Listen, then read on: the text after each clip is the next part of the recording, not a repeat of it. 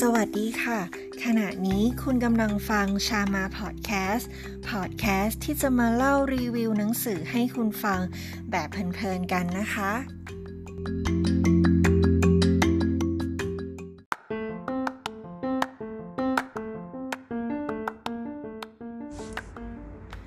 สวัสดีค่ะ ก็กลับมาพบกับพอดแคสต์ที่ชามาจะมาเล่ารีวิวหนังสือดีๆ ให้ฟังกันนะคะ สำหรับตอนนี้จะเป็นหนังสือที่ชื่อว่า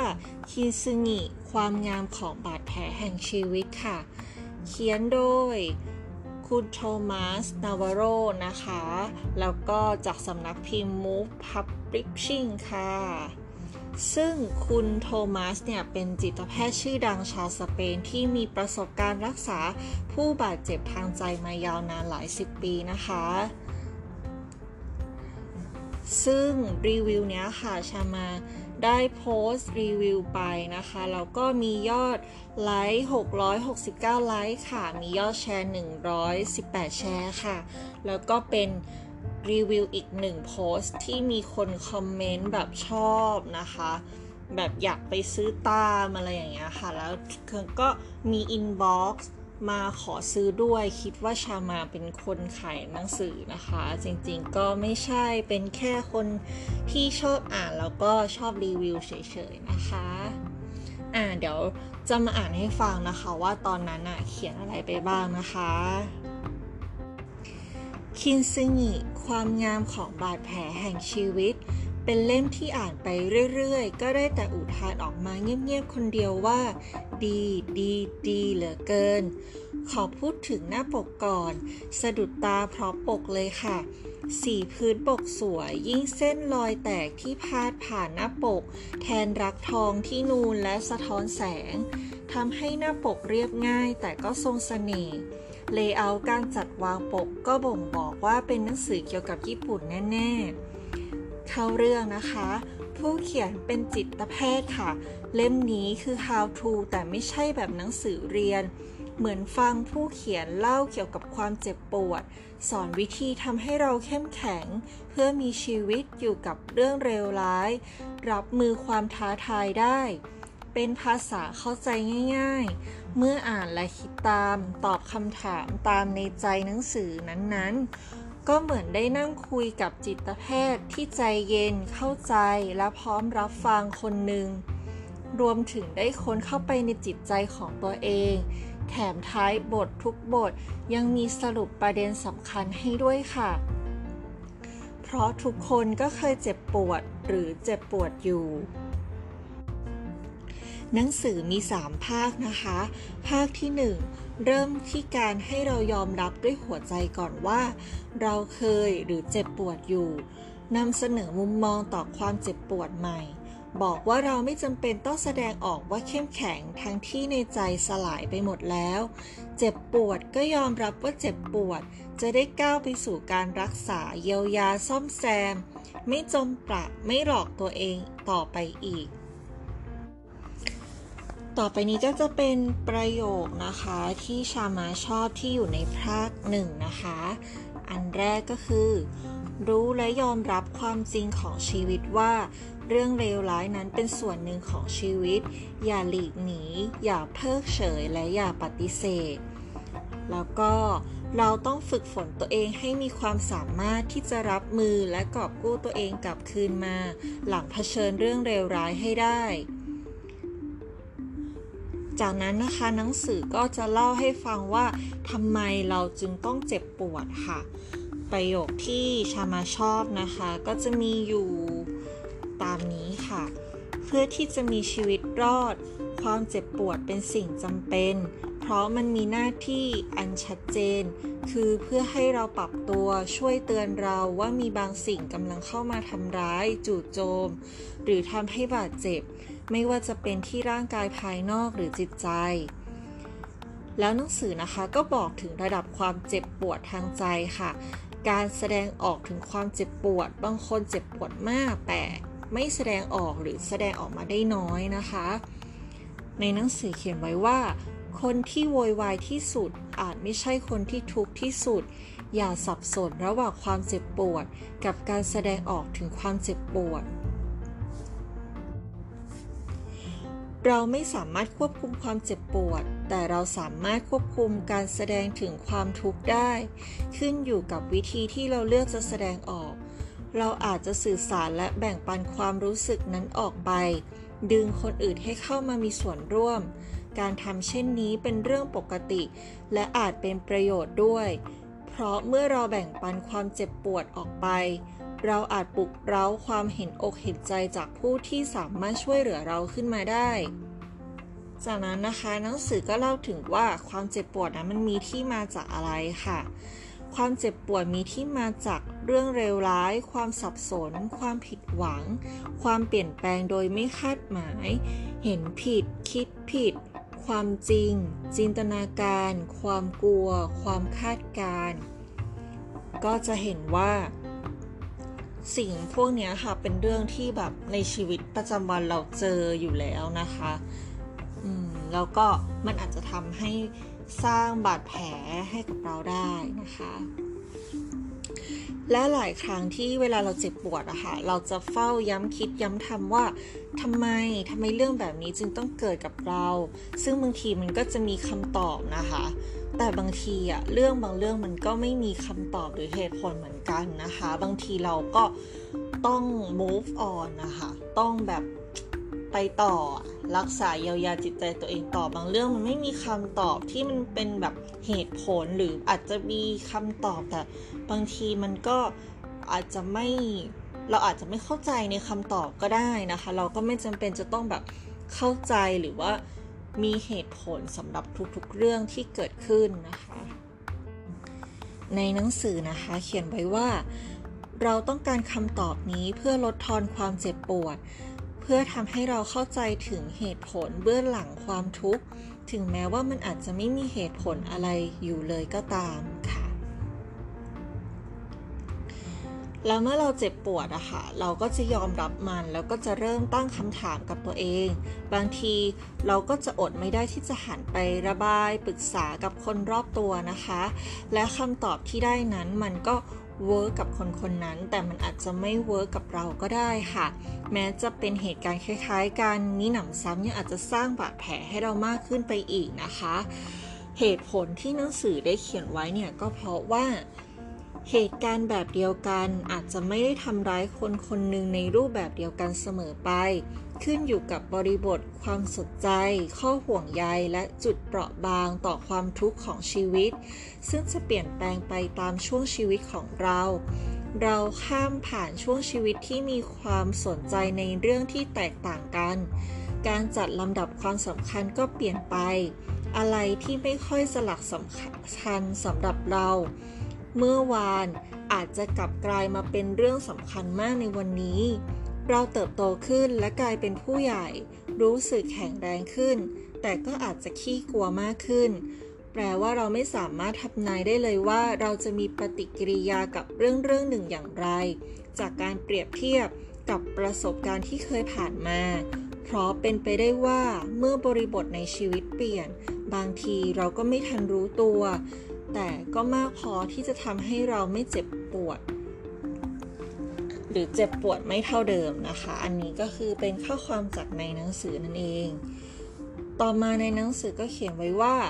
ผมขอให้คุณเปลี่ยนเรื่องเลวร้าย ผมในที่นี้ก็คือผู้เขียนนะคะที่เป็นจิตจิตแพทย์คนนั้นนั่นเองนะคะ เปลี่ยนเรื่องเลวร้ายให้ ที่เข้ามาให้กลายเป็นความท้าทาย แล้วจิตวิญญาณนักสู้จะระเบิดออกมาจากภายในของคุณ เพื่อช่วยให้คุณเอาชนะปัญหา กอบกู้ชีวิตกลับคืนมา และแข็งแกร่งงดงามขึ้นกว่าเดิม เมื่อชีวิตเล่นงานคุณจนหมอบราบคาบ จงประเมินพลังกาย พลังใจ สภาวะทางอารมณ์ และเรื่องรอบตัวที่เสียหายไปใหม่ จากนั้นก็ปัดฝุ่นออกจากแข้งขา แล้วกลับไปต่อสู้ด้วยปัญญาที่มากกว่าเดิม และความสามารถที่พรักพร้อมกว่าเดิมค่ะ โดยสรุปแล้วค่ะภาคหนึ่งเนี่ยจะเป็นการเล่าถึงที่มาที่ไปของความเจ็บปวด และการฉุดมือผู้อ่านลุกขึ้น ท้าทายเชียร์ให้สู้กับความเจ็บปวดนะคะ หรือแม้แต่ให้ออกมาจากจินตนาการเปลือกกำแพง เบื้องหน้าที่แสดงออกกับคนอื่น กระทั่งที่แสดงออกว่าตัวเองมีความสุข ไม่เคยทุกข์ไม่เคยเจ็บปวดใดๆ นั่นเองนะคะ ต่อไปภาค 2 ค่ะ จะเป็นการบอกถึง how to และว่าจะมีวิธีจัดการกับความเจ็บปวดที่เกิดขึ้นอย่างไรบ้างนะคะ เป็นขั้นตอนเลย ซึ่งอันเนี้ยชามาอยากให้ ถ้าคนที่ประสบปัญหาอยู่หรืออยากจะหาคำตอบเกี่ยวกับเรื่องนี้ให้ต้องไปอ่านในเล่มเลยนะคะ ชามาจะไม่ลงรายละเอียดให้ เพราะว่าอ่านในเล่มอะจะได้ฟิลมากกว่า แล้วก็จะเข้าใจเต็มที่มากกว่านะคะ แต่ก็จะมาขอเล่าให้ฟังคร่าวๆว่ามันจะออกแนวประมาณไหนนะคะในภาค 2 เนี้ยค่ะ เขาจะเทียบกับคินซึงิก็คือตามชื่อหนังสือเลยนะคะ ตอนแรกที่เเราจับหนังสือเล่มนี้แล้วอาจเราอย่างชาไมก็ไม่ใช่คนที่เรียนภาษาญี่ปุ่นมา ก็อาจจะไม่เข้าใจว่าคินซึงิมันแปลว่าอะไรนะคะ แต่พอได้อ่านในเล่มเนี่ยมันก็เขาก็จะล้อตามหลักของคินซึงิจนทำให้เราอะเข้าใจว่ามันคืออะไรนะคะ แล้วก็ เมื่อชามาลองไปค้นนิยามมันนะคะ ก็เจอว่าเออมันเป็นศิลปะค่ะของญี่ปุ่นเจ้าคินซึงินะคะ เป็นการเชื่อประสานรอยแตกร้าวด้วยรักทอง เพื่อขับเน้นร่องรอยตำหนิจากการซ่อมแซม ถือเป็นส่วนหนึ่งของเรื่องราวความเป็นมา เป็นความเปราะบาง ความแข็งแกร่งและความงดงามในเวลาเดียวกัน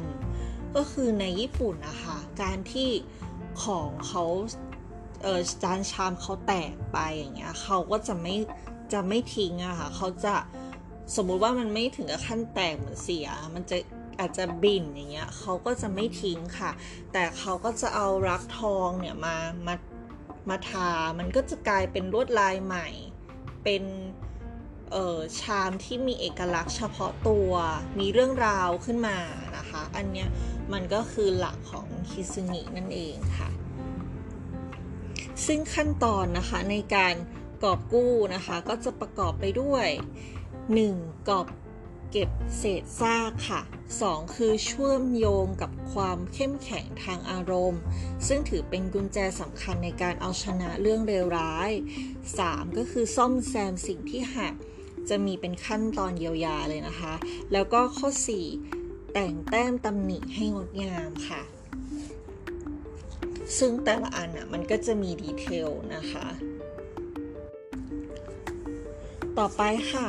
ภาคสุดท้ายแล้วก็คือภาค 3 นะคะ จะเป็นกรณีศึกษาค่ะผู้เขียนก็ได้รวบรวมได้ครอบคลุมนะคะ มีแบบทุกๆความเจ็บปวดที่คนคนนึงจะเจอเลยนะคะ ใครมีความเจ็บปวดตรงไหน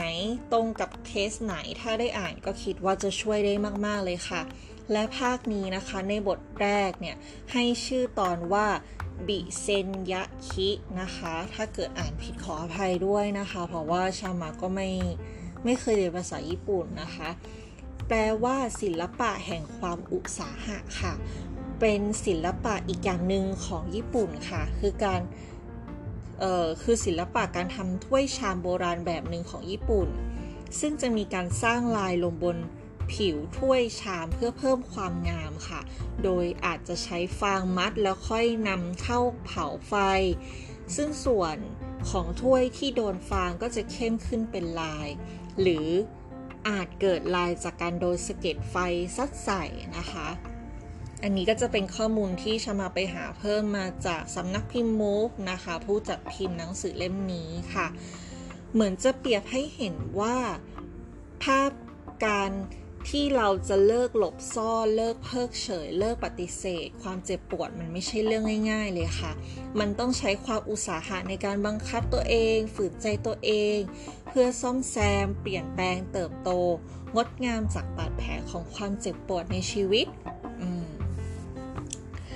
ตัวอย่างเคสที่เขายกมานะคะ มันจะมี 6 เคสด้วยกันค่ะ เคสแรกซ่อมแซมจากการงาน การงานที่เราทำอยู่ทุกวันนี้ค่ะบางคนเนี่ยก็เหมือน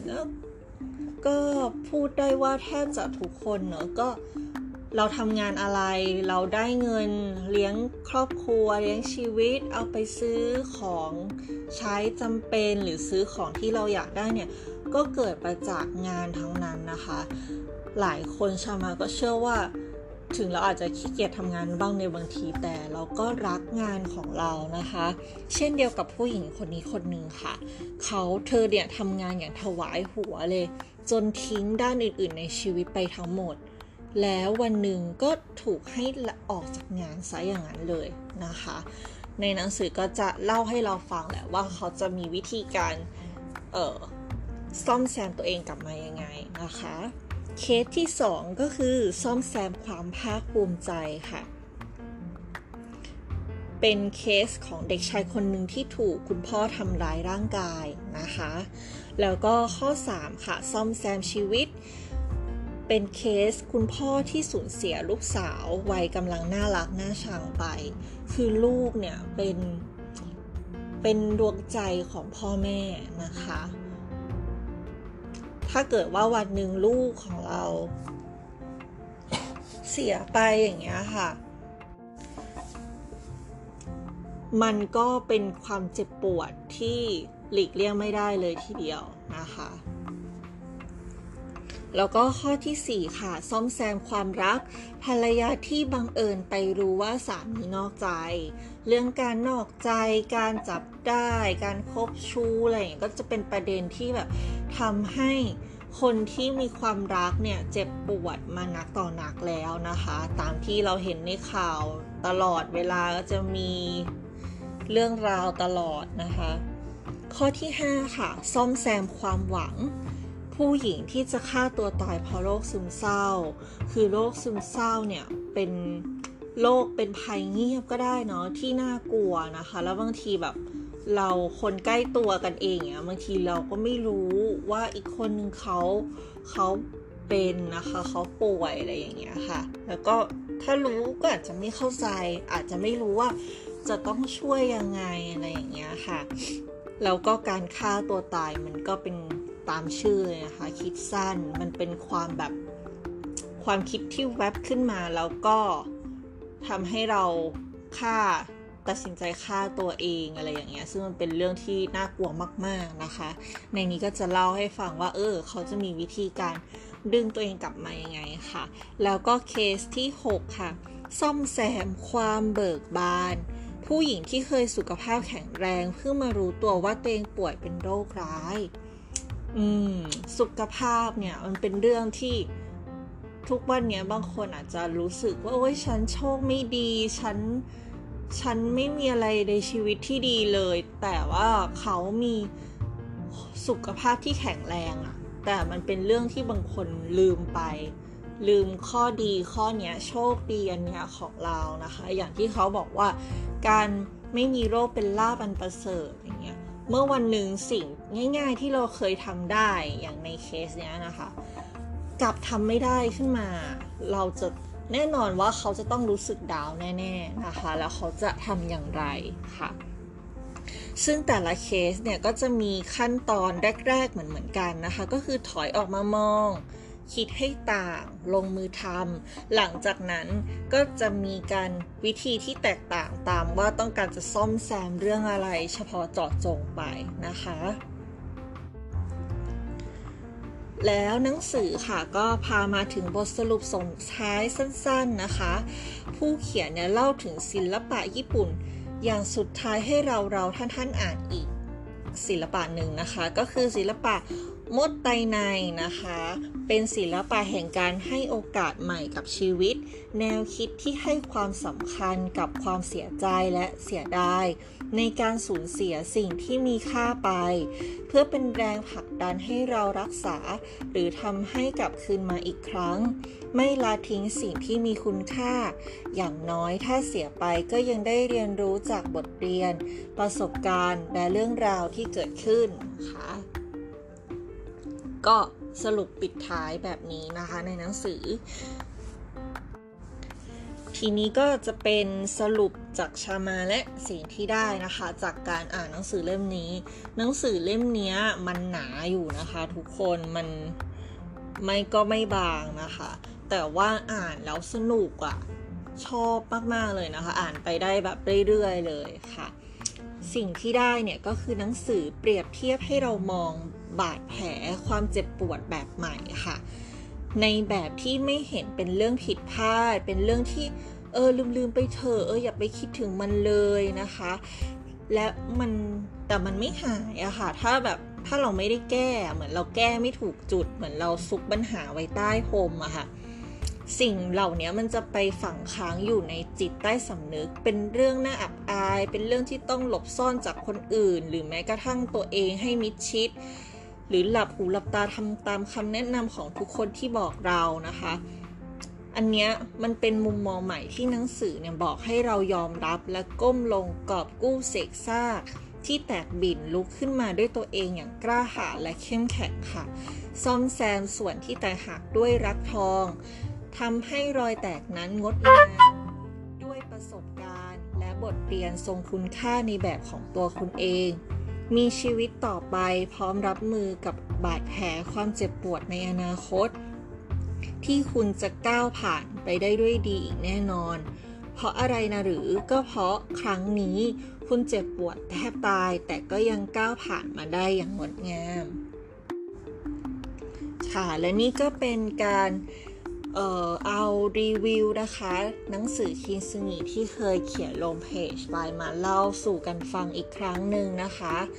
เผื่อว่าใครมาบังเอิญผ่านมาฟังดูแล้วก็เออกำลังรู้สึกแบบอยากจะแก้ไขความเจ็บปวดที่มีในชีวิตตรงนี้ แต่อาจจะไม่รู้จะเริ่มยังไงดีนะคะ ก็แนะนำเลยให้ลองหยิบหนังสือเล่มนี้ขึ้นมานะคะ ดีงามมากจริงๆ เป็นหนังสือที่ชามาชอบ มาก ๆ เลยนะคะ โอเคสำหรับวันนี้ก็ขอบคุณสำหรับการรับฟังมาถึงตรงนี้เลยนะคะแล้วก็ไปเจอกันอีพีหน้านะคะ จะเป็นหนังสือเล่มอะไรก็ต้องคอยติดตามกันค่ะ ขอบคุณค่ะ สวัสดีค่ะ